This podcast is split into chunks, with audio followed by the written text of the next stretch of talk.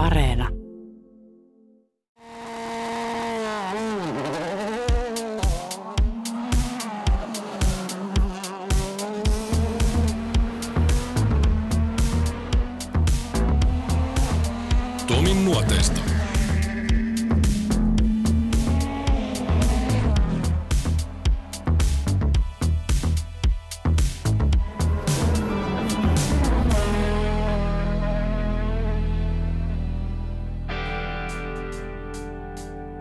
Oikea eri 50, nyppy jatkuu oikea eri, jatkuu vasen eri 150, nyppylä hyppää, nyppylä hyppää 50, oikea eri 50, nyppylä vasen laita täys 100, varo kivi oikea täys 50, VT 100. Ääni lienee monille tuttu. Ruutu 9 ja ruutu S. Lukemattomat TV-selostukset ja kisakuulutukset. Hän on tietysti Jorma Pulkkinen. Suurelle yleisölle telkkarista tuttu persoona. Nuotin lukukin sujuu ja siihen on syynsä. Jorma on toiminut kartanlukijana monelle huippukuljettajalle. Tunnetuin heistä on varmasti Leo Kinnunen. Siitähän on se valokuvakin, kun Jorma keikkuu Porschen moottoritilassa. Sen tarinan kuulet tietysti tässä jaksossa. Jorma on moottoriurheilumies henkeen ja vereen. Sinne vereen moottoriurheilu tippui, kuinka ollakaan, isän kautta. Tilanne oli se, että isävainaa oli siis rallissa Monte Carlossa Heikki Korpoon kanssa, hän on ollut myöskin Onni Vilkaan kanssa kartalukijana, niin sitten ne tulivat kerran Monte Carlo rallista Suomeen ja oli Hangon ajot. Ne oli siihen aikaan, nehän oli vähän niin kuin esteajot, eli suunniston tarkkuusajot, että eihän ihan kaikkea rallia vielä ollut. Ja näitä oli neljä ukkoa, mun isä ja Parkin Pena ja pari kolme muuta, muita nimiä en muista. Niin tarina kertoi, mun isä ennen kaikkea kertoi tämän tarinan, eli he olivat siellä kasinolla sitten Hangon ajojen jälkeen. Nuoria miehiä olivat tietysti siihen aikaan. Ja sitten päättivät, että täytyy Suomeen saada tämmöinen vastaava kilpailu kuin Monte Carlo ralli. Ja nämä ukot sitten päätti, että se tulee. Ja sitten Pentti Bark, joka siihen aikaan omisti Jyväshovin henkilökohtaisesti, nyt sitä ei edes ole enää, niin Pena oli sitä mieltä, että jos semmoinen ralli tehdään, niin se lähtee Jyväskylästä sen takia, että hän omistaa sen hotellin. Ja sitten hän pistää 10 000 markkaa sen ajan rahaa. Mun isä sanoi sitten myöhemmin, että hän ei pystynyt kuin viisi tonnia, kun hänelle oli niin paljon rahaa. Mutta rahaa nämä äijät pisti peliin ja ajoivat sen ensimmäisen kilpailun. Faija istui kartalukijana Korppo Heikille numerolla yksi ja sijoittuvat kakkoseksi. Kurva Kalso voitti sen kisan. Että tällä tavalla suurajot perustettiin ja siitä lähti minun innostus moottoriurheiluun, koska mä kuitenkin sitten pääsin Fajan mukana joskus, kun hän tuli sattumalla Helsingin käymään. Hän oli yhdessä vaiheessa Jyväskylän suurajojen kilpailujohtaja ja sitten oli myöskin ratamestari ja mitä kaikkea. Niin mä, ajettiin, mä olin hänen kyydissä, kun me kierrettiin Jyväskylän reitti, vaikkapa esimerkiksi vuonna 1955 jolloin kierrettiin koko reitti ja katsottiin yli 2500 kilometriä. Niin pakkohan se sitten innostua siitä hommasta. Ja sitten mä olin Suomen koneliikkeessä juoksupoikana ja koneliikkeessä oli Java Seets moottoripyöriä. Sitten oli tietysti myöskin kilpa-autoja, Skoda, Esko Keinänen, Aatos Vasman.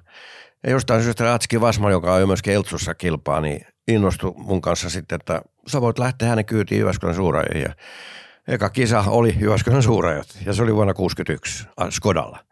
Me päästiin toiseen yöhön saakka, mutta sitten poksahti äh, Kampi Akselisen meni tuolla Jämsässä se jäi siihen, mutta siitä se sitten lähti, että mä pääsin aina eri miesten kyytiin.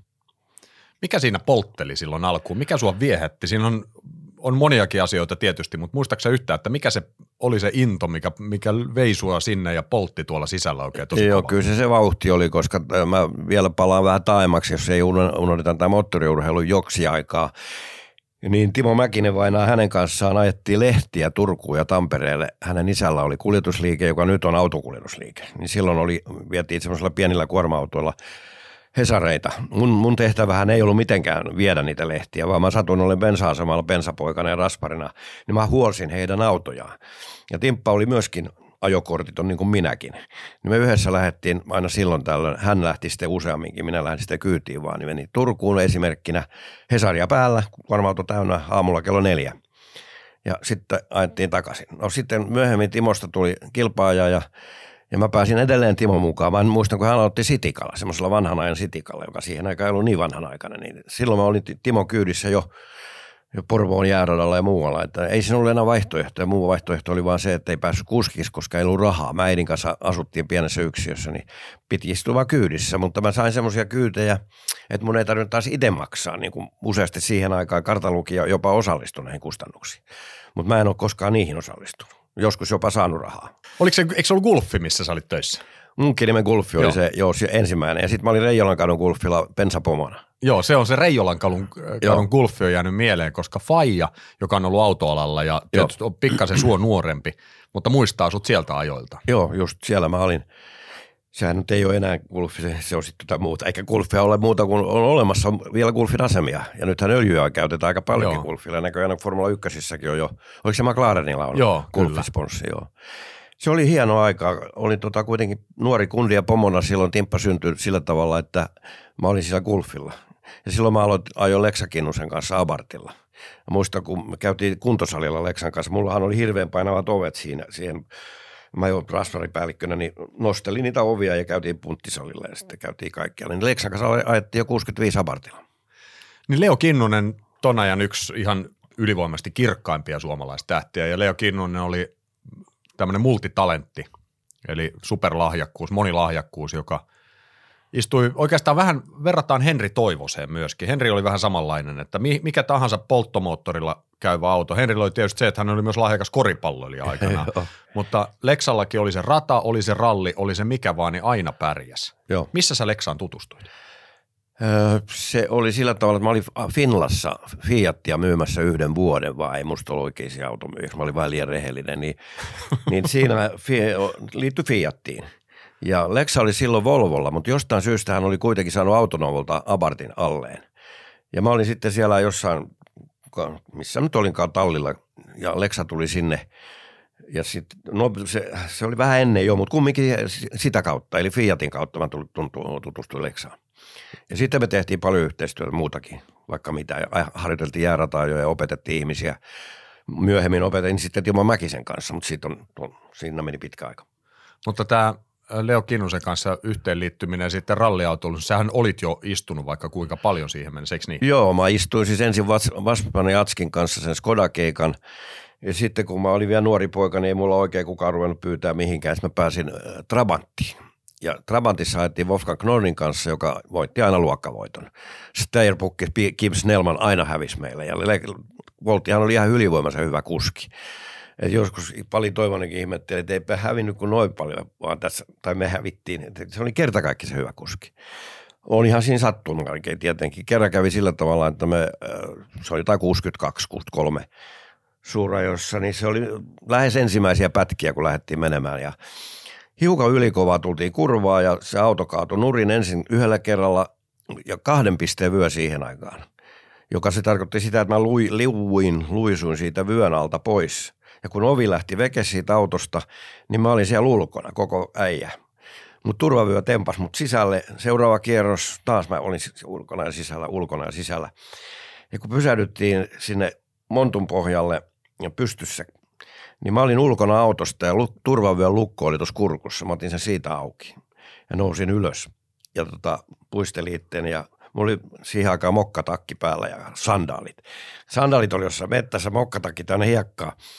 Ja jengi, ja kuski vielä huutaa volttia, että me jatketaan. Auto oli aivan tuhannen säpällä, niin kuin voi tarvata trabatti, niin ei siinä paljon jää, kun se menee nurin. No sitten mä tulin takaisin Jyväskylään, meidän Anna-Liisa, mun vaimo, jo silloin vaimo. Timppa ei ollut vielä syntynytkään, niin tota, taisi odottaa Timppaa silloin. Niin hän oli siellä sitten matkatoimistopäällikkönä tuuraamassa päästäkseen Suurajoihin. Matka Kalevassa, hän oli täällä Helsingissä töissä, niin tota, niin mä tulin sitten sinne hotellihuoneeseen, missä oltiin, niin hän laski 27 mustelmaa, mutta ei mitään ollut poikki. Et se oli kyllä aika hurja temppu. No silloin sulla on ollut hirveä tuuri. No se oli se eka tuuri. Niin. Joo, näitä tuureja on lisää. No se ja tullaan myöhemmin varmaan siihen Lexan No me tullaan mä, siihen. Mä arvaan, mutta siihen tullaan myöhemmin. Siihen tullaan myöhemmin, mutta tosta kun sä pääsit kartanlukijaksi ja varsinkin Leo Kinnusen kanssa ja muutenkin, oliko sulla koskaan mielessä, tietysti maailma oli eri, erilainen tuohon aikaan ja ammattilaisuudetkin oli erilaisia, mutta silti ralli ammattilaisia oli, niin paloko sulla yhtään mielessä silloin se, että susta voisi tulla ralli ammattikartanlukija? Ei oikeastaan, koska mun mielestä siihen aikaan meillä ei kyllä niitä ollut vielä. Että, että jos muistellaan Hannu Mikkola, jolla oli rautasen ekikyydissä, niin hän on myöskin pyysi minua muun muassa äh, Kreika, se oli tuonne Hollannin ralliin. Että kyllä me oltiin semmoisia heittomiehiä vielä siihen aikaan. Ei ollut oikein, minusta ei ollut kyllä vielä oikein ammattikartalukijoita. Se voi olla, joo. Että kyllä me oltiin heittomiehiä. Joo. Kyllä. Kuka ehti milloinkin. Kaikki oli vähän duunissa ja ei ehtinyt semmoisia pitkiä keikkoja niin kuin Hollantiikin, niin en mä päässyt millään. Se olisi ollut heti kahden viikon reissu. Ja töitäkin piti tehdä. No jotain piti tehdä, en niistä kuitenkaan semmoisia rahoja saanut silloin. Minkälaista ralliautolla sun mielestä oli tuohon aikaan, kun puhutaan, eikö me ollaan nyt kuitenkin 60-luvulla? Joo, ollaan vielä 60-luvulla jo alta 70, joo. Kyllä se oli, se oli kiva aikaa kyllä, että kaikki oli kavereita, ehkä nyt on vieläkin, mä en taas vähän aikaa aina ollut, mutta kuitenkin, niin kyllä se oli ihan kiva. En mä oikeastaan muusta tiedä mitään. Moottoripyöräpuolella mä oon sitten vaan ollut kuuluttajana, kun mä oon ajanut vaan muuten omia, omia motskareita, mutta en ole siis kilpaa koskaan. En myöskään kilpa-autoa ajanut koskaan muuta kuin siirtymätaipaleilla. Mutta siitä sen verran vielä, kun tästä puhutaan nyt kartalukijasta, niin se, minkä takia se englanninkielinen sana alun perin oli co-driver, eli sehän oli niin kuin kakkoskuljettaja ja sillä nimellä me oltiin silloin alun perin. Sen takia, että mehän ajettiin enemmän kuin kuskit, matkataipaleita. Kuski nukkuja, mäkin voltin pari kertaa pirutta, niin herätin aika lähellä sitä pätkällä lähtöä, että hei, pitäisi lähteä. Et tota, kyllä siinä mä muistan Toivosen Palin kanssakin mentiin Akropolin ralliin Kreikassa, niin minä ajoin sitten ja paljon vähän niin kuin yritti nukkua siinä, sitten muakin rupesi väsyttämään, niin mä ajattelin, mä vähän heittelen tätä lanssia siellä vuorella. Mä pistin vähän menemään se, mitä mä uskalsin. Paljon, minä ajan. Ja sä oot tosiaan ollut Pauli Toivosenkin kartalukijana. Oon mä Palillakin ollut jo, ja Antti Aine on vihurilla ja, ja semmoisia kartalukijana. Siellä on aika kovia nimiä tohon aikaan. Oli, no oli kovia nimiä siihen aikaan. Jo Antti kanssa jo 62, 63 tekrarallia ja jotain muuta kisoja. Minkälaisia nuo retket oli, jos otetaan vaikka tämä, mistä sä puhuit Kreikasta ja Pauli Toivosen kanssa. Jälleen palaan tähän, mitä mä äsken sanoin, että maailma oli aika lailla erilainen, rallit oli erilaisia. Joku Kreikan Akropolis-ralli oli vielä sellainen todella kestävyyskilpailu, niin Joo, Millä, se... mitä, sen, mitä sä muistat siitä kilpailusta ylipäätään? No kyllä mä siitä muistan sen, että se oli jotain 70-luvulla vai 70, tai 70 ehkä jopa, en muista. Siellä oli meidän kundit kaikki, Timot ja Raunot ja Hannut ja muut, niin Simo myöskin, niin mä muistan sen siitä, että tota, siinä, ensinnäkin me lähdettiin täältä Helsingistä saakka harjoitusautolla, Lanssia Fulvia. Ihan Helsingistä saakka lähdettiin ajamaan Tukholmaa ja, laivalla ja siitä lähdettiin vetämään Torinoon, jossa huolettiin se meidän harjoitusauto. Ja just kun me lähdetään ulos Torinon portista, niin Vaksi huutaa perään, että hei, hei, mitä tapahtui, Pali pysäytti – Vaskin selitti, että tota, Uwe Andersson oli vetänyt katolleen tehdessään meille ja itselleen matkataivan nuotteja, kun silloin ei nuotteja kirjoja ollut, vaan se tehtiin itse matkataivan nuotit myöskin, koska eihän Kreikassa ollut mitään tie. Jos tie näytti, että tuolla on rautatieasema, niin se oli kyllä oikealla puolella eikä vasemmalla. Niin Uwe teki niitä nuotteja, hän oli vetänyt lipalleen, äh, niin, niin ne sanoi mulle, että mun täytyy tuoda Uwelle toinen auto. Eli sitten me lähdettiinkin kahdella lansseella vetämään Ankoonan lautalle ja sieltä yli Kreikkaan. Ja se auto oli leimattu sitten, kun tultiin Kreikkaan, niin se auto oli leimattu sen, mulle se auto, kun siellä piti leimata auto tullessaan sisään, ettei sitä myydä siellä. Niin tota, mä leimasin sen. No okei, sitten mä ajettiin, mä annoin Uuvelle ja sitten me vedettiin ne harjoitukset. Sehän oli hirmu pitkä ja pölyssä vaikka missä. No sitten alkoi kisa. Mä muistan, kun me oltiin Akropolis Kukkulalla lähtö. Ja me oltiin paljon Palin kanssa ja monen muunkin kanssa kahvilla siinä lähellä jossain kahvilassa. Ja mun rupesi katsoa, että hetkinen, että olisiko voinut tulla muutos tähän lähtöön. Nyt, nyt kannattaa lähteä kävelemään tuonne. Jumalan kautta, kun mä kävelen sinne, niin meidän lanssia seisoo, lava on tossa ja tyhjänä ja meidän lanssia seisoo seuraavana ja lähtöaika olisi nyt just.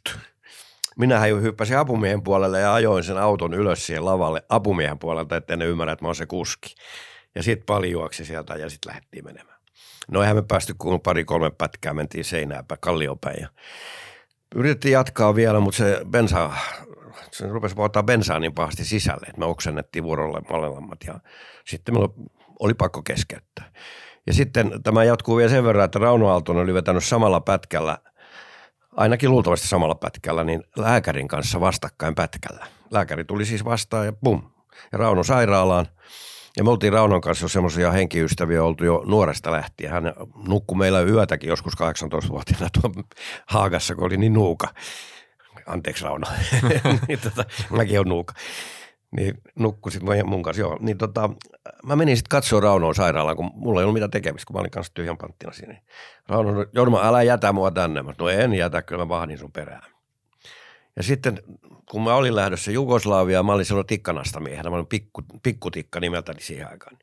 Niin mä lähdin sitten Jugoslavian nastamyyntiin, mutta mulla ei ollut yhtään rahaa. Cesar Fiori oli tallipäällikkönä. Mä näytin Cesarille siellä lentokentällä, kun se joku heitti mut sinne ja Cesar oli siinä. Mä näytin, rahaa, anna rahaa. Niin tota, se näytti aina mennä. Mulla oli lentolippu, mutta ei yhtään rahaa. ja sitä ennen niin tämä minun auto, jonka mä olin tuonut, niin sehän oli mun paperissa. En mä voi niin. mennä ulos passilla, jos mulla on passissa auto, missä se auto on. Niin kuin Moskovan talvirallissa kävi samalla tavalla meillä. No tota, sitten mä löysin jotain, jonkun kautta vaikka se sumplari, vaikka mä olin nuori kundi silloin, niin mä sain tullimiehen sinne meidän tiimi talliin. Se klommas sen auton ja löi mulle passin leima ja mä pääsin veke.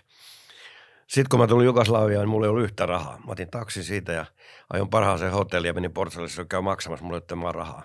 Seuraavana päivänä meni Matti Kekkoselo pää, pää tuota, ulkoministeriö tai siinä ministeriö suurlähetystöön ja sanoin Kekkoselle, että mulla ei ole yhtään rahaa, mutta mulla on iso firma takana, Rake-osakeyhtiö, niin sitten töissä siis. Ja kyllähän ne antoi sitten mulle sen 400 tallaa. että tämmöistä oli Kreikan ralli. Mitä siellä Moskovassa? Sanoiko se Moskovan tar- talviralli? Joo, Moskovan talviralli. Mitä siellä kävi? No siellähän me, me lähdettiin Viipurista 64. Me tuli varmaan 15 autoa. Se lähtö jo oli se, että me mentiin, tultiin vaalimaan tulliin koko porukka. Mehän ajettiin ne autot sinne. Se oli sitä aikaa, kun ralliautot vietiin kilpailupaikalle ajamalla – niin me tultiin se tulliin ja sitten meillä oli appelsiinia ja muuta mukana. Tullimiehet otti ne pois. No mehän heitettiin ne mettään ja sanottiin, että meidän appelsiineja ette muuten syö. No siitähän lähti heti semmoinen riita, joka jatkuu koko se kisa ajan. No okei. Okay. Tultiin Viipuriin, lähdettiin starttiin, ajettiin Leningradiin, tultiin Moskovaan, joka oli yksi pätkä, ensimmäinen pätkä oli Moskovassa. Ihan siis kyllästyttävää. Sitten oli vielä niin, että kun siellä oli semmoisia siihen aikaan, sä et, sä et varmaan ollut silloin mukana vielä olitko, kun oli salaisia tarkastusasemia Suomessakin. Joo, ei, ei, ei, kato. Ku, Mä olen liian moderni niin, aikaa niin, tullut. Niin, Suomessa oli myöskin, eli, eli sä et ollut, saanut olla ennakossa. Joo. Ja ne salaiset asemat tarkasti, että sulla on se 15 minuuttia korkeinta, ettei tule ylimääräistä huoltoaikaa jossain muualla. Niin Venäjällä oli sama tilanne. Ja sitten kun me tullaan johonkin, niin mä katson, että siellä Venäjän poika seisoo kymmeniä autoja, aha, tämä on salainen ja ne tietää sen. Niinhän mekin jäätiin sitten venttaa sinne ja ajettiin sitten kellon mukaan sinne, kun piti mennä. Ei vielä, ei vielä aateelle, vaan niin kuin sille salaselle asemalla. Okei. Okay. No sitten me päästiin sinne Tuussinon lentokentälle ja se oli hirveät lumikinokset, oikein korkeat lumikinokset. Ja me Väätäsen, Väättäinen niminen kundi Turusta oli se mun kuski. Trabantti muuten. Mä en vitti valehdella, että se oli Wartburg, se oli vaan Trabantti. Mutta ei siinä mitään. Mähän olin siihen aikaan Trabantin miehi, kun mä sain ihan oikeasti autoalla maksu niin kuin vähän niin kuin vähän niin kuin palkkaakin sitten. sitten. Okei, no sitten me tultiin siihen ja vedettiin. Mä sanoin Vääntäselle, että miten me voitaisiin keskeyttää tämä kisa. Tämä on niin roskakisa, että tämä ei voi kukaan. Mä en tiedä, tekekö se rahalla tai ei, mutta yhtäkkiä me oltiin selällään siinä Tussinon lentokentän ja pää alaspäin. Ja se ei ollut ikinä mennyt itse nuriin. Mä olin sitä ennen ollut muutaman kerran nuriin, niin mä vähän aikaa kattelin siinä, potkasin takaikkunan ulos ja pää, kun ne oli lumikinokset niin lähellä, että me ei päästy ei saatu ovi auki. Niin mä takaikkunasta tulin ulos. Ja sitten kun mä näin siellä yksi venäläinen äijä, mä olin silloin filmimiehiä, mä olin nimittäin ollut mainoksissa jo sitä ennen 17-vuotias televisiossa, että tiesin systeemin. Äijä seisoi kameran kanssa, piti vähän niin kuin sydäntä. Niin mä tota näytin sille ukolle, että pyörimään näin pyörimään. Mä menin takaisin autoon ja tulin uudestaan. Se näytettiin Moskovan TV-ssä illalla. että tämmöisiä ylimääräisiä tarinoita. Sulla oli esiintyminen verissä. Ah, heti joo, mä lauloin vielä siellä palkintojaossa. Älä. Sä tiedät, että mä osaan laulaa. Joo, totta kai mä tiedän. Siis sä oot levyttänyt artisti. Joo, niin ei, joo. Mitä sä lauloit? Öö, mä, mä, mä lauloin Sorrento varmaankin. Niin, sehän on itse asiassa. Se, on, se ole se, minkä helppo. sä oot levyttänyt? Se on, joo, Sorrento ja kertokaa se hänelle, ne joo. on niin levyttänyt. Mutta eihän ne, jos nyt levytyksestä puhutaan, niin se nyt oli semmoinen, että mä, Reetu Frederikki, kuuli mun laulun ja ajatteli, että hän tekee musta niin sanotun laulaja. Mä oon tuntia ottanut paljon ja mut piti, mun piti olla Itävallan operassa oppilaana. Mulle, mut tilattiin sinne oikein. Siis suomalainen opettaja tilas mut Itävallan operaan. Mutta mä en lähtenyt. Niin tota, että kyllä mulla siis ääni oli kyllä kova. Niin mä vetäisin aika kova äänen. Leo Kinnunen ja Jorma Pulkkinen Jyväskylän suurajot 1977. Autona Porsche. Tästä tilanteesta on valokuva, joka on piirtynyt lähtemättömästi autourheiluhistoriaan. Ja oli myös lähellä, ettei tuo valokuva olisi jäänyt pulkkisen viimeiseksi. Palataan pikkusen vielä ajassa taaksepäin muutamia päiviä, nimittäin me oltiin harjoiteltu se reippaasti, tai siis ajettu nuottia, niin me ajettiin, ajettiin ehkä kaksi ja puoli viikkoa vähintään, lähes kolme. Meillä oli kaikista hyvät nuotit, Lekselvi ja kaikille hyvä muisti muutenkin. Hän oli istunut Matso Ahon kanssa ajanut aikaisemmin jo niin kuin Porschella ja sitten, tässä muuta oli, Ripa oli myöskin kyydissä ollut. Niin tuota, me tullaan yhden pätkäharjoittelun jälkeen, ehkä edellisenä päivänä tai sitä edellisenä päivänä illalla tultiin Laajavuoreen, niin kilpailujohtaja ilmoittaa, että teet on hylätty, että ajoitte ylinopeutta tuolla pätkällä. Varmaan ajettiin, mutta sattumalta ajoi myöskin kuusi muuta Marko Aleni ja me tiedettiin ja kaikki ruotsalainen ajoi ylinopeutta, mutta meidät haluttiin hylätä varmaan sen takia, että Leksa oli niinku tavallaan kuuluisa, mutta kuitenkin yksityinen. Että ei tule sit, no, niinhän meidät hylättiin. Ja sitten tilanne oli se, että no me jouduttiin vielä kilpailujohtopuhutteluun. Minäkin olin sitten mukana siinä puhuttelussa. Että en mä, mä, mitä, jos oli ylinopeutta, niin oli ja miten, mikä sille voi sitten. No sille ei voi mitään. Meidät hylättiin ja minä sitten tietysti kuuluttaja velhona, kun oli jo silloin kuuluttanut autokilpailuja ja mä olin vuonna 1977. Niin tota, mä ajattelin, että no mä menen kuuluttaa tätä laajavuorta sitten. mä olin vähän niin kuin Jyväskylän suurajojen miehiä koko ajan. Mä olin kuuluttanut välillä aina. Sitten, välillä istuin kyydissä, välillä kuulutin jo siihen aikaan. Ja minähän sitten rupesin kuuluttamaan suurajoja laajavuorta. Ja yhtäkkiä mä näen, sieltä tulee vihreä Porsche, sieltä numero 10 tulee sieltä hi- hiipiin siihen lähtöviivalle. Ja Mä katsoin, että minä hetkinen, tästähän pitää hyppää kyytiin. Mä pidän ajopuvun päälle. Mulla oli ajopuku kyllä pudotettu alas, niin kuin ajetaan tuon puolen väliin. Heitin sen päälle, löin mikrofonin kyllä sen Matin käteen ja sanoi, jatka tästä. Lähettiin laajavuori, meni aika hyvin. Mitä nyt Porschella voi mennä, kun se puskee niin hirveästi se etupää, että se työntää nokkaa aina ojapohjalle, kun ne kaksi, kaksivetosena.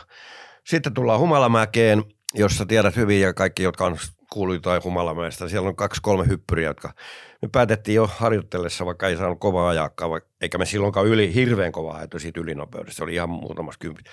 Niin ajateltiin, että me hypätään se keskimmäinen hyppyri yli kokonaan. Että mennään niin kovaa, että se kulki yli 220 se Porsche kumminkin, niin hypätään se yli. Tullaan sitten sen hyppylän jälkeen maahan. Ja niinhän me tultiin, mutta silloin meni kaasuvairi poikki. Yhtäkkiä vaan tuhat kierrosta ja Leksa katsoi mua ja mä katsoin, mitä tehdään – siinä ei ollut vaihtoehtoja. Kumpikaan ei puhunut sanaakaan. Mä otin kypärän pois päästä ja oven auki ja hyppäsin sinne takaluukkuun. Ja ei siellä ole pysyä millään, kun se, se moottori, se ilmasauto on niin lähellä siinä. Mä, roikuin siellä ja heiluin siellä ja muistan, kun Tapio Rainio tuli siitä ohi, meni jo läheltä meidän peiliin, melkein taas osuukin. Mutta ei vielä mun kohdalla. Ja sitten kyösti hämäläinen tulee sieltä hyppyristä. Mä katsoin, Fordin pohja tulee päälle ihan suoraan. Mitä ei voi tehdä?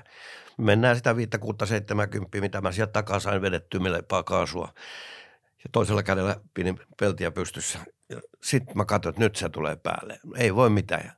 Mutta Kyösti, hänen vasen etupyörä osui ensin maahan ja Kyösti käänsi heti pois. Niin se, joko se raapas vähän sitä Porschen takapuskuria tai sitten ei ollenkaan. Hän väitti, että ei ollenkaan. Mä sitä mieltä pikkusen raapas, mutta ei mun jalkaa. Mun jalka oli vähän keskemmällä. Ja Kyösti ojan pohjalta Tiukkasen Martti oli hänellä kartanlukijana, joka oli mun armeijakaveri, nukuttiin samassa tuvassa vuonna 59. Tiukka sanoi, että nyt taas armeijakaveri mennä, oli sanonut Kyöstille. Kyösti veti ojasta ylös ja voitti Syväskylän suurajat vuonna 77. No me sitten päästiin kumminkin sinne maaliin, sen pätkän maaliin ja sitten saksalaiset huoltomiehet katteli sitä, että vaijeli niin pahasti siellä panssarin alla, ettei sitä tässä aikataulussa saada pois. No ei siinä mitään. Mä pääsisikö laajavuoreen jollain tavalla. Leksa hävisi jonnekin, minä tiedän mihin se meni. Minä hävisin omia teitä. Niin mä menin laajavuoreen jollain huoltoautolla ja jatkoin kuuluttamista.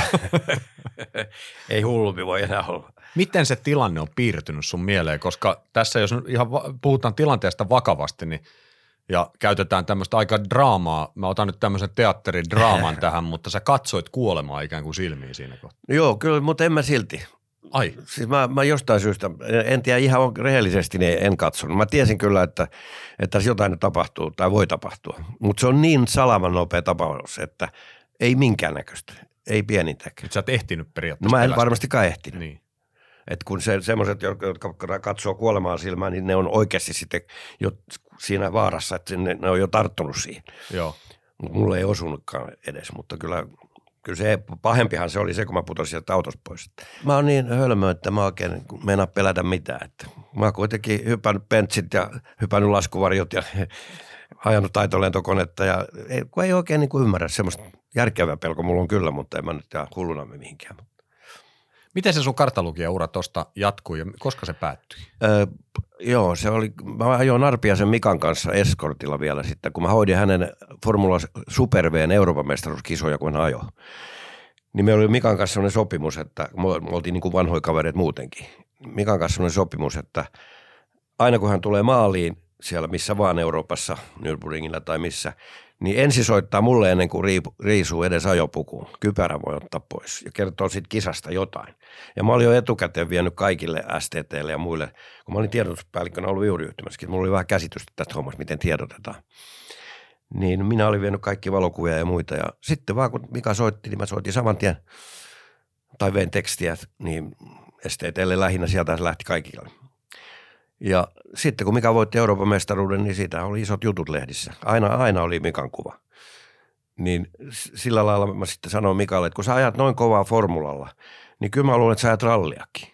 Sen jälkeen me ostettiin, hän osti sen kylläkin, mutta vähän niin kuin kimppaan semmoinen eskortti, joka rakennettiin sitten ralliautoksi. Lähettiin nolla-autona, muistaakseni Lohjaralliin. Kaksi kertaa ulos ja kolme kertaa pohjat.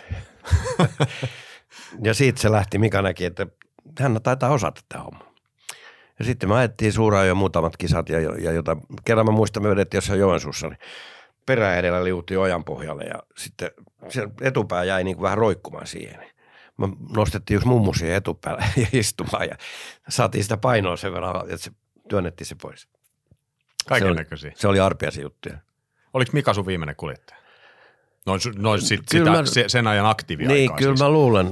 Joo, en mä ainakaan äkkiä nyt muista sitä. Sitten mä ajoin no, Koskisen kanssa jo, jonkun historiikin folkkarilla. Mutta se oli, se oli jo, jo myöhempiä vuosia. 94 tai jotain sellaista. Joo. Joo, 84 tämä taisi olla nämä mun viimeiset vuodet, kun mä istuin kartalukijana. Joo, että kuitenkin niinkin myöhään sillä Joo. tavalla, koska siihen maailman aikaan sut tunnettiin sit jo paljon muustakin. Joo, kyllä. Joo, kyllä mä siinä Tarkkalan Penan kanssa mä olin kerran sillä tavalla, että Timppahan istui Penan kanssa sitten Joo. jo SM.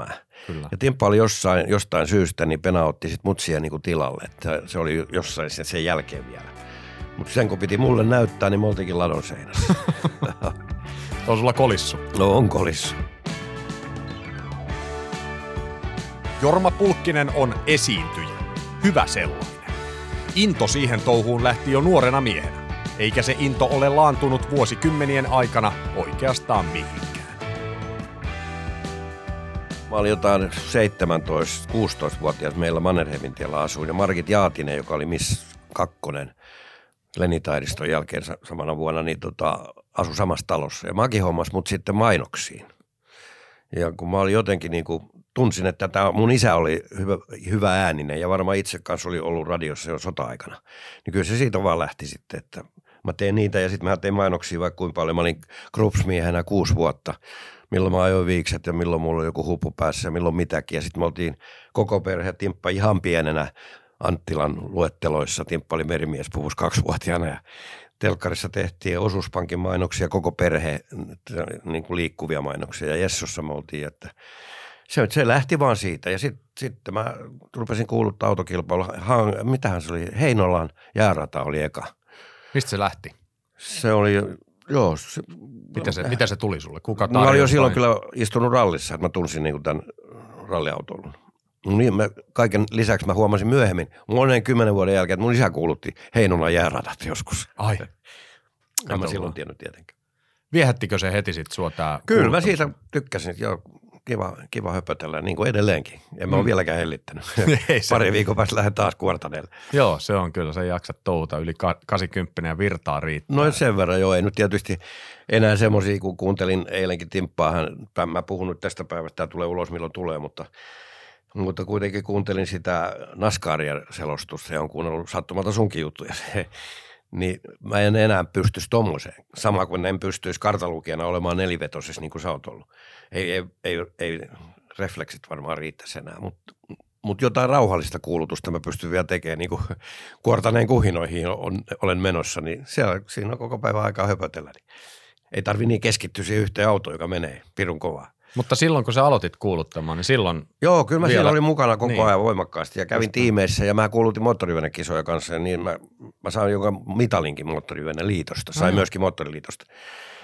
Mä otin selvää niistä asioista. Siis, että mä en pelkästään mennyt paikan päälle, vaan mä kävin tallissa ja selvittelin niitä, mitä me tässä on. Ja en mä mitenkään niin teknisesti moottoriin mennyt sillä tavalla sisään, mutta tota, kuitenkin yleensä mitä, miltä se tuntuu. missä vaiheessa telkkari lähti sitten tekemään sun elämääsi jotakin? No se lähti sillä tavalla, kun mä olin niissä mainoksissa. Ja se Krupsmies oli semmoinen suurin veto. Että mä olin tehnyt, mähän olin Yleisradiossa tehnyt radioa jo vuonna 63 alkaen niin urheilua. Ja aika paljon moottoriurheilua, mutta myöskin muuta urheilua. Raimo Häyrisen ansiosta. Kiitos Raimo. Rammylle tuonne ylös. Ja siitä sitten lähti urheiluruutu, jossa mä tein monta vuotta. Ensin Kannaksen Seppo hommas mulle keikkaa ja sitten Tanssi Kukkonen. Mä olin Imatraa jo kuulutin ja, ja vaikka, vaikka kuinka paljon, siis radio ja telkkari. Mutta kun mä olin mainoksissa, niin mä en saanut olla kuvassa. Mä olin äänessä, mutta mä olin paljon äänessä.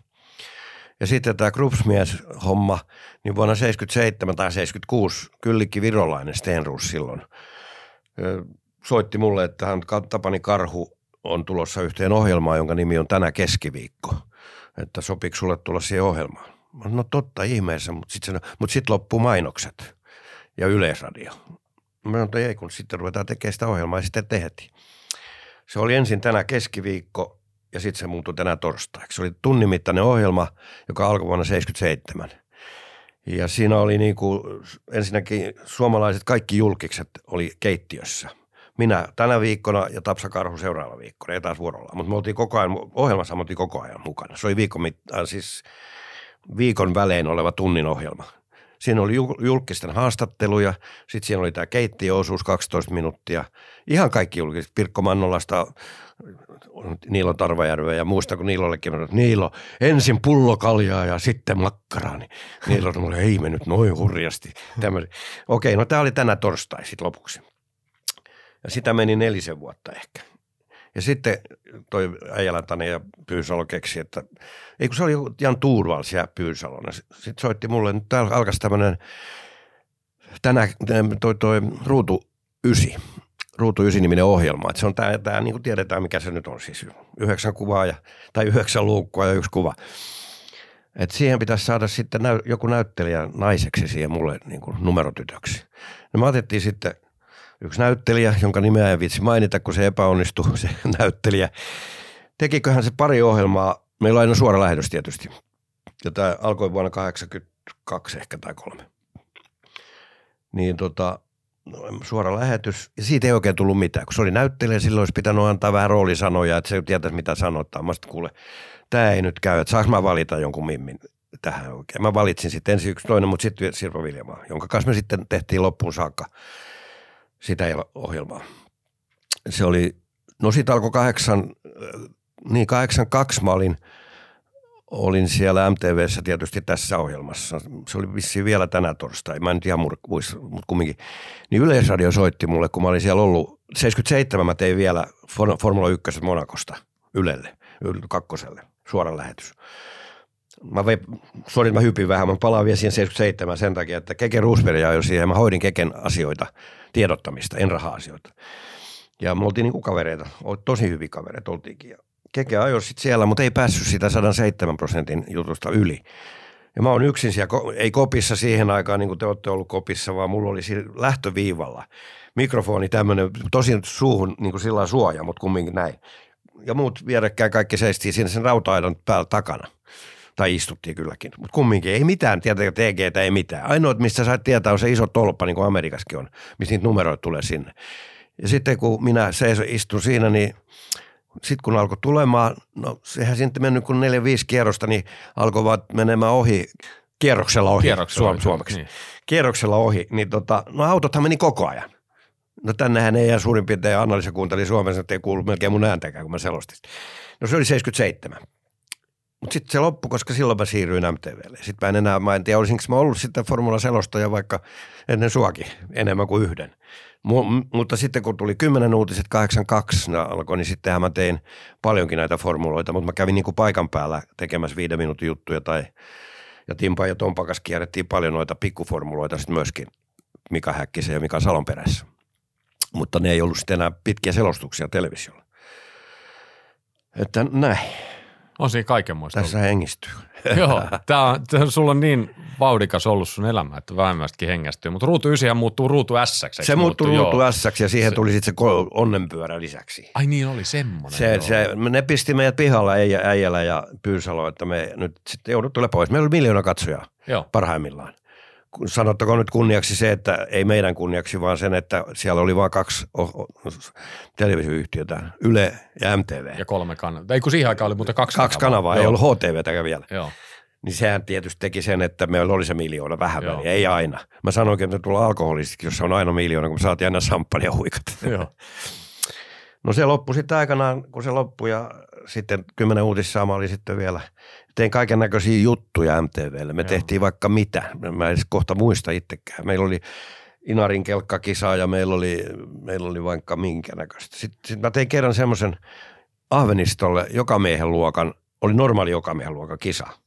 Ja me keksittiin julkiskisaa, me Timpakas tehtiin muutenkin niitä räyskälää ja muualla julkiskisoja. Niin semmoinen, että mä ajan myöskin mukana ja sitten mulla on nauhuri siellä autossa – koska siihen aikaan ei ollut inkaareja sillä tavalla. Ne oli niin isoja, että niitä ei. Niin mä sitten selostan sen mun kisan, mitä mä ajan. Ja kamerat kuvaa sitten ulkona ihan normaalisti. Ja mulle annettiin hyvä auto Skoda ja tota, sitten sattumalta kilpailijoiksi tuli mulle Minna Sillankorva, ainakin vähintään Suomen mestari, ellei Euroopan mestari naisilla. Sitten oli Harri Väänänen, Suomen mestari, Mika Arpianen, Euroopan mestari, ja Timo Salonen, maailmanmestari, kaikki mun viereen ja minä siellä välissä. Mä sanoin jätkille, että mä ajan päälle, jos ette anna tilaa. Kisa meni ja lopetettiin, niin minä voitin. Niinkö? Joo. Ja Ai. se on televisiossa. Okei. Okay. Löytyykö se jostain? Löytyy se YouTubesta. Ai. Joku Ahvenisto 8284. Joo.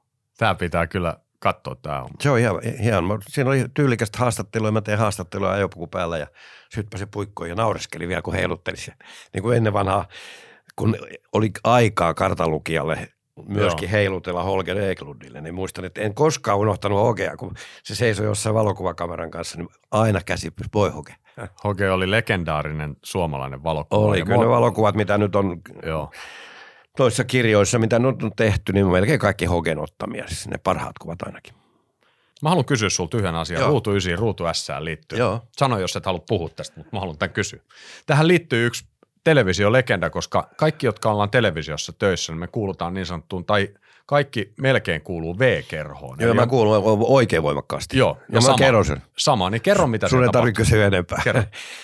Tilanne oli se, että, että oli ruutu S, tai kumpi nyt olikaan joo, niin mulla oli koululaisia oli sitten niin kuin siellä katsomossa. Meillä oli rakennettu sellainen katsomo, aina valitti joku koulu, jotka pääsivät niin kuin ohjelman mukaan. Ja sitten ohjelma alkoi loppumaan ja mä jo rupesin sanomaan, että hei hei, että kaikki hyvin ja kiitos näkemiin. Ja ohjaaja Heikki Huttunen huutaa sieltä mun korvaa, kun mulla oli korvakuulokas silloin, että voi vittu menee pitkäksi. Niin mä sanoin siinä, että yksi pikku vittu vielä. Tämä on se tarina. Ja silloin... En korjannut, lopetettiin siihen. Ohja, silloin, siihen aikaan keskus vastasi näihin soittoihin. Nythän niillä on erikseen jutut. Niin sitten kun mä lähdin pois sieltä, niin keskustelut arvaa, kuinka monta soittoa tuli. Hän vaan sanoi, että en minä tiedä mitään. Niin mä ymmärsin, että sä jouduit puhutteluun siitä. En, en mä joutunut. Ai sä et Se joutunut. oli kaiken, jou, en joutunut. Okei, okay, aja. Mä en muuten mennytkään kyllä viikkoa MTV. Ne jopa unohti sen. Mä ainakin itse en muista, että olisi joutunut puhutteluun, mutta olen oikein häpeissäni, koska mä oon ehkä koko Suomen suurin vihaaja tätä veetä vastaan. Joo. Mä voin niitä nimiä kohta sanoa, en sano, mutta kumminkin, jotka sitä käyttää. Melkein kohta kaikki. En niin. mä ymmärrä miksi. Mutta toi kertoo hyvin sen oikeastaan tässä, kun se on niin helppo, kun katsot kotisohvalta TV-ohjelmaa. Ja sitten lipsahtaa juontajalta joku sana, lipsahtaa selostajalta joku sana, tai selostajalta jää joku asia näkemättä, mikä kotisohvalla tehdään. Mutta kun sitä ei käsitä TV-sohvalla, minkälainen radioliikenne vasempaan tai oikeaan korvaan käy. Sehän on valtava tuommoisessa jossakin ruutu 9 S, kumpi nyt olikaan, niin se mitä sulle tulee informaatiota siinä, mitä tapahtuu, niin sehän ohjaa ja tuottaa ja kuka sieltä ikinä joo. syöttääkään sitä, niin sehän on jatkuva. Kyllä siitä tulee, joo. Mä välillä, kun oli oikein huono ohjaaja, en taas vitti nimiä sanoa, niin otin luupin pois korvasta. Niin mä, mä en kuuntele enää. Mä, mä keksin omia juttuja tässä. Puhukaa mitä puhut. Tämä on mun asia. Hei, hän syntynyt on vauhtikallossaan. Löytyykö kuulijoista ketään, joka ei osaisi jatkaa tuon biisin sanoja? Tai löytyykö edes joku, joka ei tiedä yhtään mistä on kysymys? Elokuvaohjaaja Risto Jarva halusi tehdä elokuvan ralliautoilusta kaikki ne vivahteineen. Jotta elokuvaan saatiin oikeaa tunnelmaa, tarvittiin mukaan tietysti asiasta tietäviä henkilöitä. Yksi heistä oli Jorma Pulkkinen. Tuolloin jo kokenut kartanlukija ja esiintyjä, jolla oli myös suorat suhteet autourheilupiireihin. Pulkkinen astui elokuvassa Kustaa Ketonimisen hahmon nahkoihin. No se johtui siitä, että Jotuni Jussi Vainaa, joka myöhemmin sitten kuoli, mun luokkakaveri, oli, oli tuota järjestäjä yleensä Ristojärvan elokuvissa.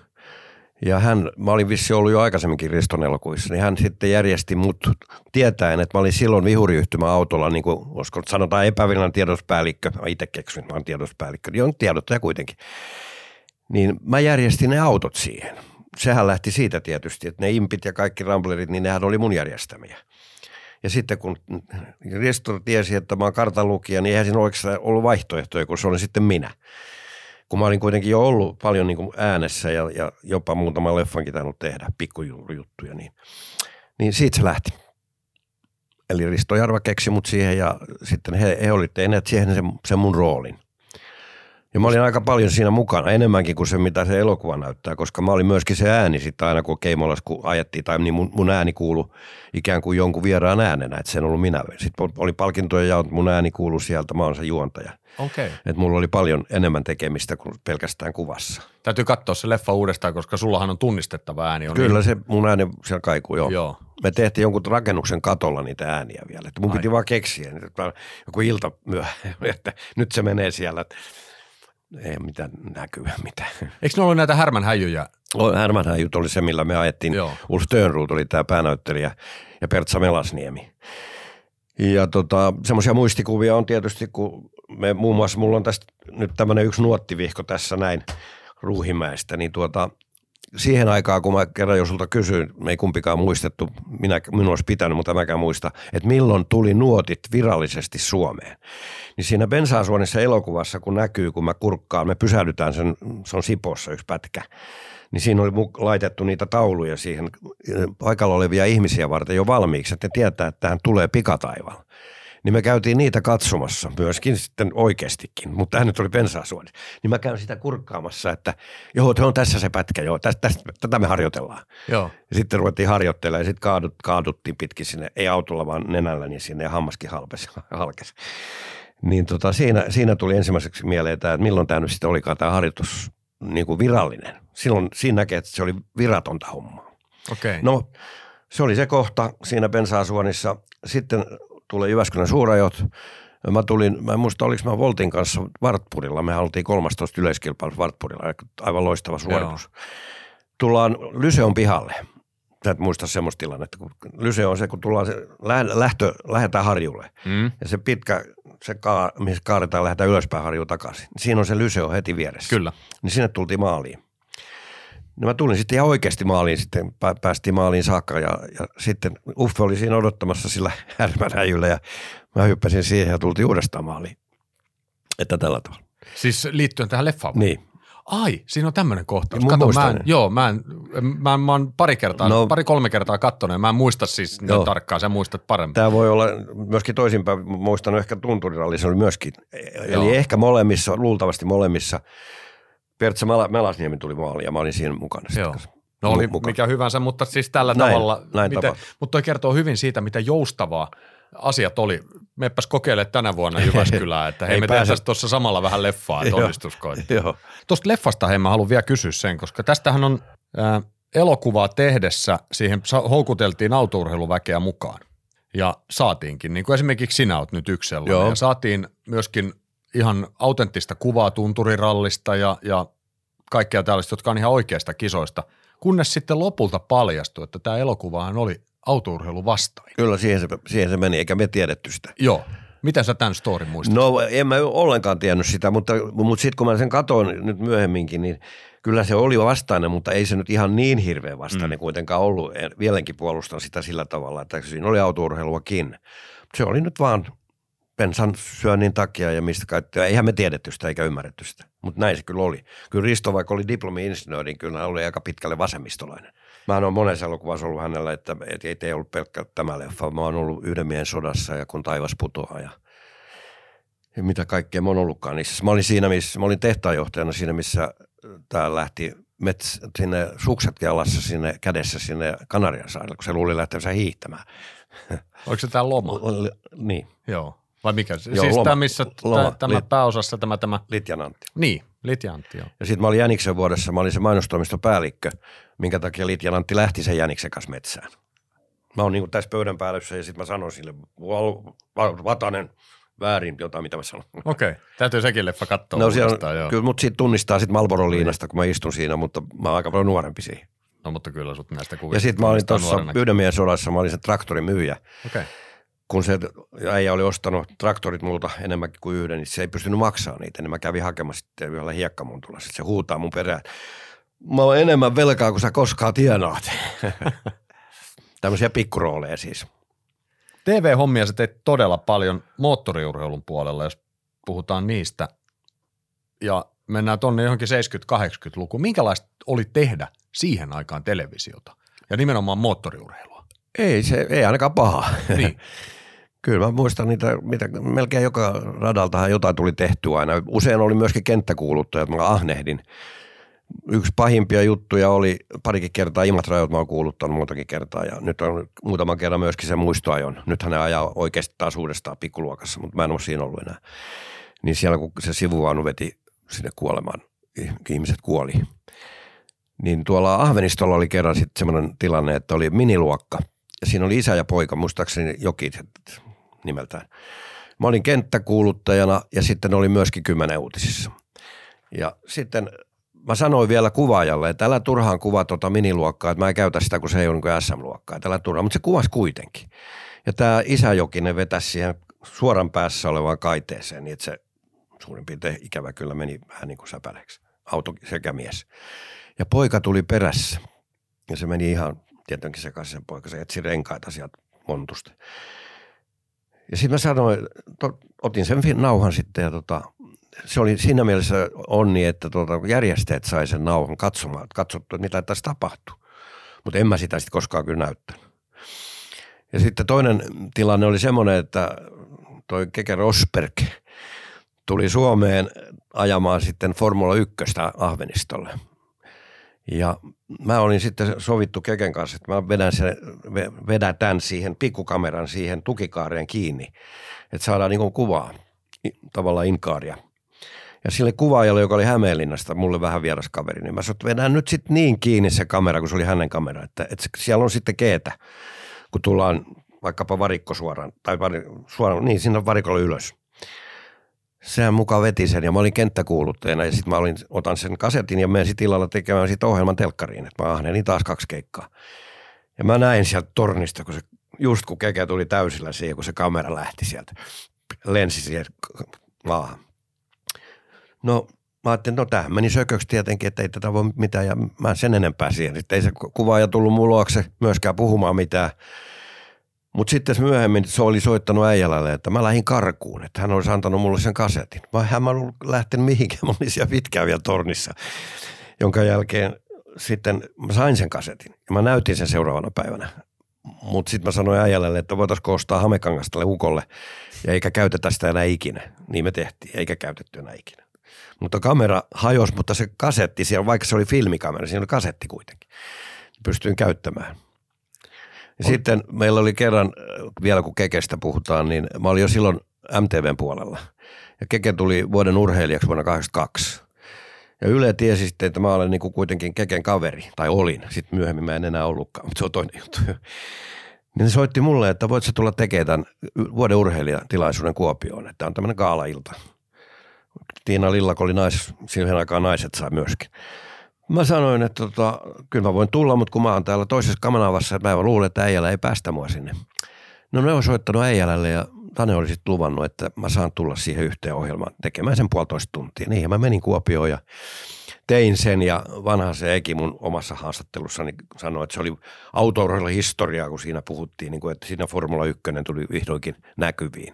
Muistan sen ajan ja muistan senkin, että kun sovittiin, että kukaan ei ennakkoon tee mitään, että, että mukaan ei tiedettäisi, kuka on vuoden urheilija. Kyllä se vähän niin kuin tiedettiin, että kekehän se on, kun se tuli Jetillä sitten siihen Kuopion kentälle. Niin Iltasanomat oli täräyttänyt sen sille päivälle, kun se oli illalla lähetys. Aika raukkamaista. Niin se tapahtui. Hei, tohon mä palaan tuosta, mistä puhuit Kekestä, että oltiin Keken kanssa hyviä ystäviä, sitten ei oltukaan. Mitä tapahtui? Joo, siinä tapahtui se ihan virallinen tieto oli se ja totta, että mä tein Malborolle silloin hommia. Mä sain vuonna 77 mä aloitin oman firman ja Malboro maksoi mulle eka vuosipalkan siitä, että hoidin näiden asioita. Myöskin muiden, ketkä ajoi Malborolla, niin tiedotin siis, että en mä se kummemmin asioita hoitanut. Ja sitten mä tiedottelin ja tiedottelin ja sitten tuli se vaihe, että Malboro ei saanut enää näkyä niin kuin suomalaisessa metsässä maisemassa, eikä meidän puseroissa Suomessa. Ja me tehtiin sitten Timpan näitä juttuja kyllä aika paljonkin, mutta sitten sit kävi niin, että me oltiin, mentiin ulkomaille Timpan kanssa muun muassa. Ja tehtiin siellä, niin kuin mä sanoin äsken, Mika Salo ja Mika Häkkinen, toinen Koltilla, toinen Malborolla. Sieltä sai vielä antaa kuvaa tänne maahan – mutta sitten, tuota, sitten tuli se tilanne, että sitten kiellettiin niin kuin kaikki. Sitten mä soitin johonkin lääkintävirastoon, kun mä oon tämä toimittaja, niin mä haluaisin tietää, että miten me suhtaudutaan tähän, että ollaanko me sitten syyllisiä, jos me näytetään se ihan ikään kuin sen takia, että mä, mä mitenkään sanoin, että kun siellä nyt on näitä, sanoin kyllä Roosberg ja näitä, jokainen sen oli nähnyt, ei se ollut tarkoitettu sillä tavalla. Ja siitä se otti pulttia Malboro ja Keke ja siihen se loppui sitten. Ja menikö teillä välit? Oikein pitkäksi aikaa. Ai. Ensimmäisen kerran tavattiin 25 vuoden jälkeen Heresin testeissä, kun mä mun, mun lentoklubi tuolla Espanjassa, missä mä oon aurinkolaivueen lentoklubin jäsen ja matkaupseeri, tai olin, niin tota, kävelin sitten mun lentäjien kanssa siellä varikolla katsomon puolella. Kekään oli tietysti siellä, mä en ollut varikolla, anteeksi, vaan katsomon puolella, Keke tietysti varikolla.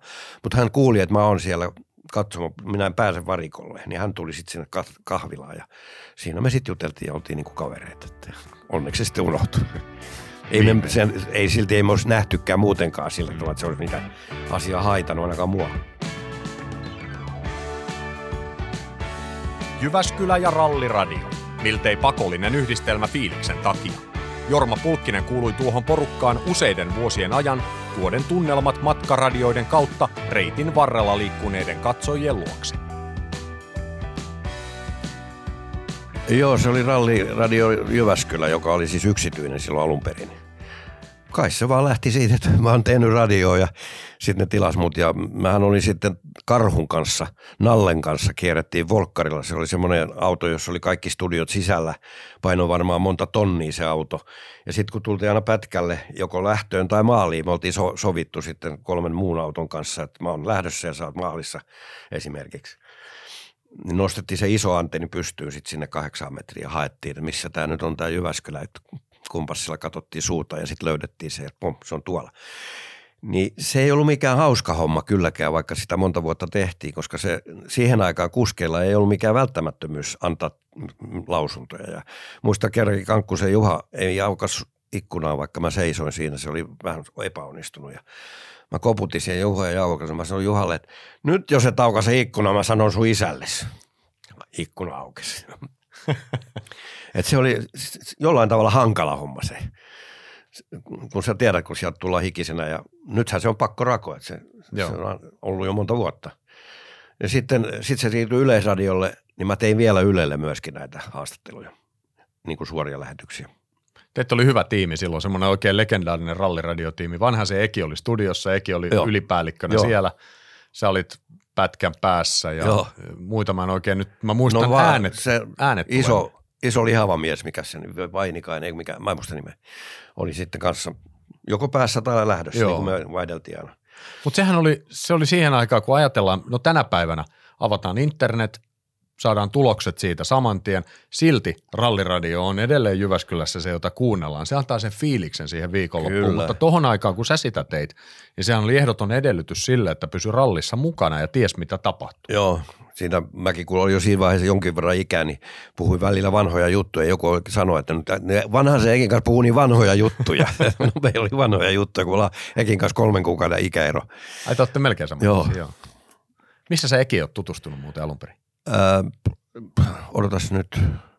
Kyllä mä luulen, että se ihan, ihan vaan tämä moottoriurheilu, jos mä Joo. täkkiä ajattelen. Hän oli autokouluopettaja ja tuota, muistan vielä, kun mä tein sitten telkkariin, niin mä tein, mä sanoin, että aika monta ohjelmaa. Mä tein muun muassa semmoista, että mi, miksi teit näin, kesäohjelma. Eli mä etsin poliisien arkistoista semmoisia onnettomuuksia, jotka oli tapahtunut. Ja mä hankin sen onnettomuuden aiheuttajan mukaan siihen ohjelmaan. Ja sitten mulla oli stunttimiehet, mä olin ostanut romuautoja, jotka kuitenkin liikku. Kerrankin mä huomasin, että Kimmo Melasniemi tuli tuolta stunttimiehenä, että on ollut kypärää. Tapiolassa oli tämä risteys. Ja tässä se oli tapahtunut se onnettomuus. Ja se tuli ja se vähän niin kuin myöhästyi, että pani kaasumat ja nyt taitaa käydä pahasti, kun se pamahti siihen. Ja sitten se, joka oli sen ajanut oikeasti, seisoi siinä. Mä syn, miksi teit näin? Ja sitten se selitti, miksi teki näin. Ja sitten virheero, ensin mä yritin vanha se Ekiä saada studioon. Mä olin vähän laiska menee studioon, mä ajattelin, mä mieluummin ulkona. Niin Eki, jostain syystä häntä ei hyväksytty. Niin tuota, Vieruara Upin otin sitten toisena autokouluopettajana studioon, joka piirteli sitten tauluun kaikenlaisia juttuja ja minä sitten sieltä kerroin nämä, mitä tapahtui. Ja tämä oli semmoinen, semmoinen viiden ohjelman sarja aina muutamana kesänä. Mä muistan hämärästi tämän. Joo, En, semmoinen. en hirveän tarkasti, mutta, Tämmönen- sitten näitä sun erikoisia ohjelmia, joita sä teit vuosittain. Tää, se oli tämmöinen kertaluotoinen ohjelma, mutta kuitenkin Resina Ralli. Joo, se oli semmoinen, olisiko se viikon jakso, Joo. kun me lähdettiin esimerkkinä jostain Lahdesta ja ne, jotka pumppasi, ne pumppasi. Mä olin autolla sitten liikkeellä ja, ja sillä kulin sitten aina siitä paikasta toiseen. Siellä oli aina jonkunnäköinen, mihin pysähdyttiin, niin siinä tehtiin joku aita sille alueelle tai jotain muuta kilpailua, siis jonkunlainen kilpailu. Ja sen mä sitten niin kuin juonsin. Ja sitten taas siirsin se itse seuraavalle paikalle. Ja sitten tuli isot TV-ohjelmat. Joo, se oli aika suosittu. Me oltiin, sitten me nukuttiin junassa. Sehän sopi mulle, kun mä oon junassa syntynyt. Niin Ai niin, sä oot junassa syntynyt, totta muuten. Joo. Se tapahtui, joku Viipuri liittyy tähän, eikö? Joo, Simola ja Vainikkalan välillä. Joo. Ja kukaan ei usko, kun me tosiaan Simon Westerbakin kanssa ajettiin pihalle siinä itäralli. Ei kun joku ralli, mikä meni sieltä niiden kiskojen yli. Ennen sitä, kun me oltiin päästy kiskojen yli, niin pysähdyttiin siihen rautatiekiskoille. Se sammu se auto siihen. Ja tämä tarina on tosi. Työnnettiin se auto yli kiskojen ja auto lähti jatkaa matkaa. Se oli just siinä luultavasti on syntynyt. En usko tuommoisiin asioihin, mutta näin siinä vaikin. Jo- Jos mä nyt äsken Simosta puhunut muuta, niin me tosiaan kerran me mentiin Volvolla. Me mentiin tuota, se oli varmaan se sama ralli, joo. Mä yhtäkkiä ihmettelin, kun suoralla Simo rupeaa menemään pihalle. Mä että hei, hei, että kurva kun pi- suoraan pihalle ja ulos mettää oikein kunnolla. Minkä takia? Me oltiin hypätty taas kerran liian pitkä hyppy, pohjapanssari meni etupyörän, kul- kulmat käänsi etupyörät tonne ja siinä ei ollut mitään tehtävissä. Ratti ei kääntynyt mihinkään. Sinne vaan mettä. Pum, pum, pum, pum. Jorma Pulkkinen, monitoimimies. Kaikkea mahdollista on tehty. Uteliaisuus on vienyt miestä uusiin haasteisiin toinen toisensa jälkeen. Nyt reilu 80 Pulkkinen voi katsoa vuosikymmeniään varmasti tyytyväisenä.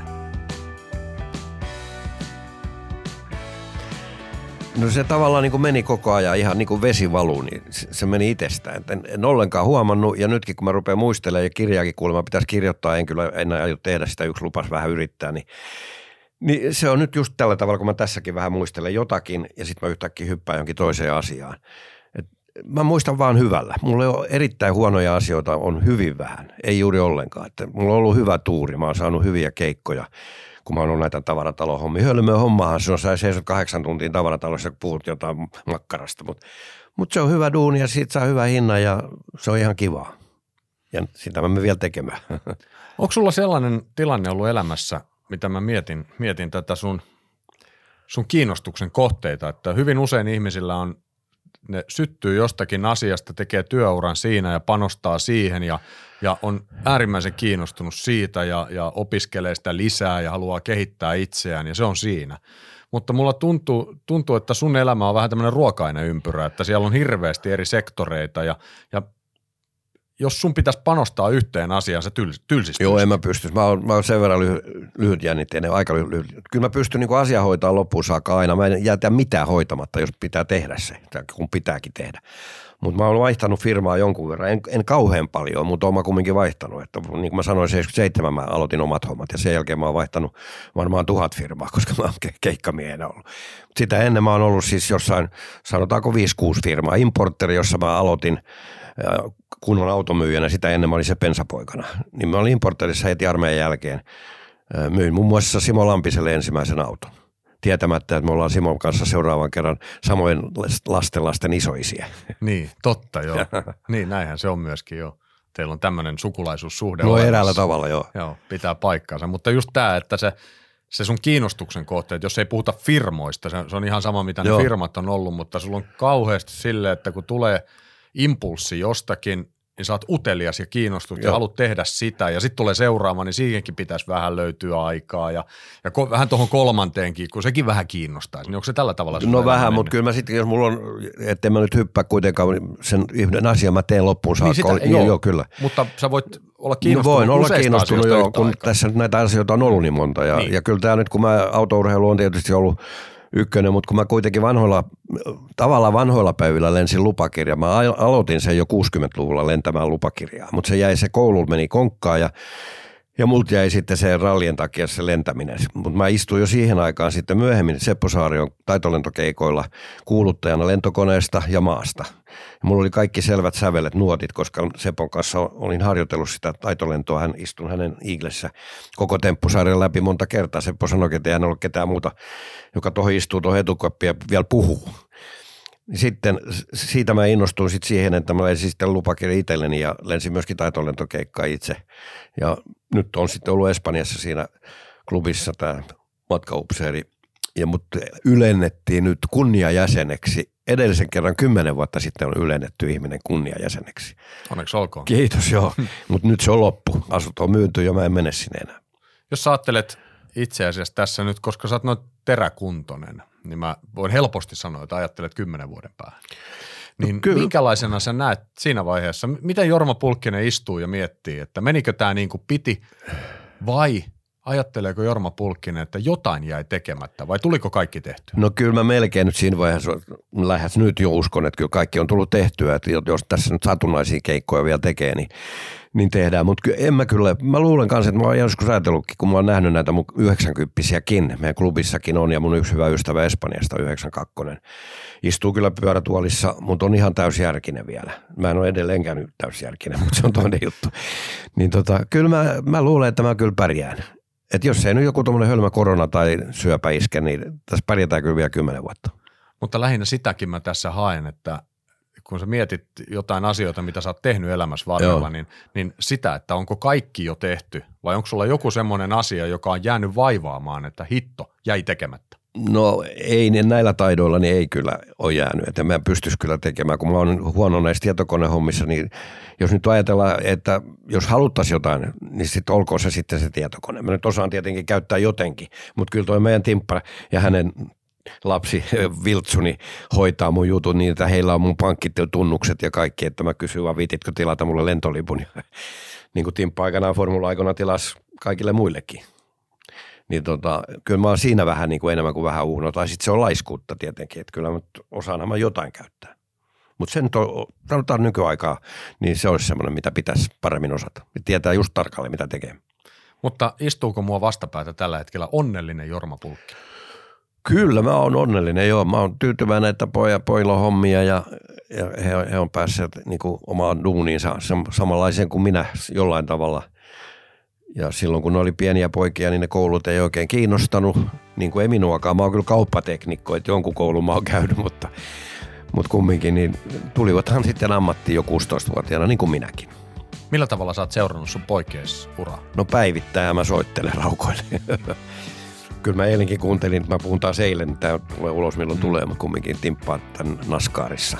Joo. Et en mä hellitä kyllä yhtään. Usein Tompalle soitan että oot sä kuvannut tämän. Ja mä jopa, jopa tunnen kymmenen uutisissa niin Tompa käsialan, jos kuvaajan käsialaa voi tuntea, niin mä tunnen, että mä arvaan, että aha, toi on Tompa kuva.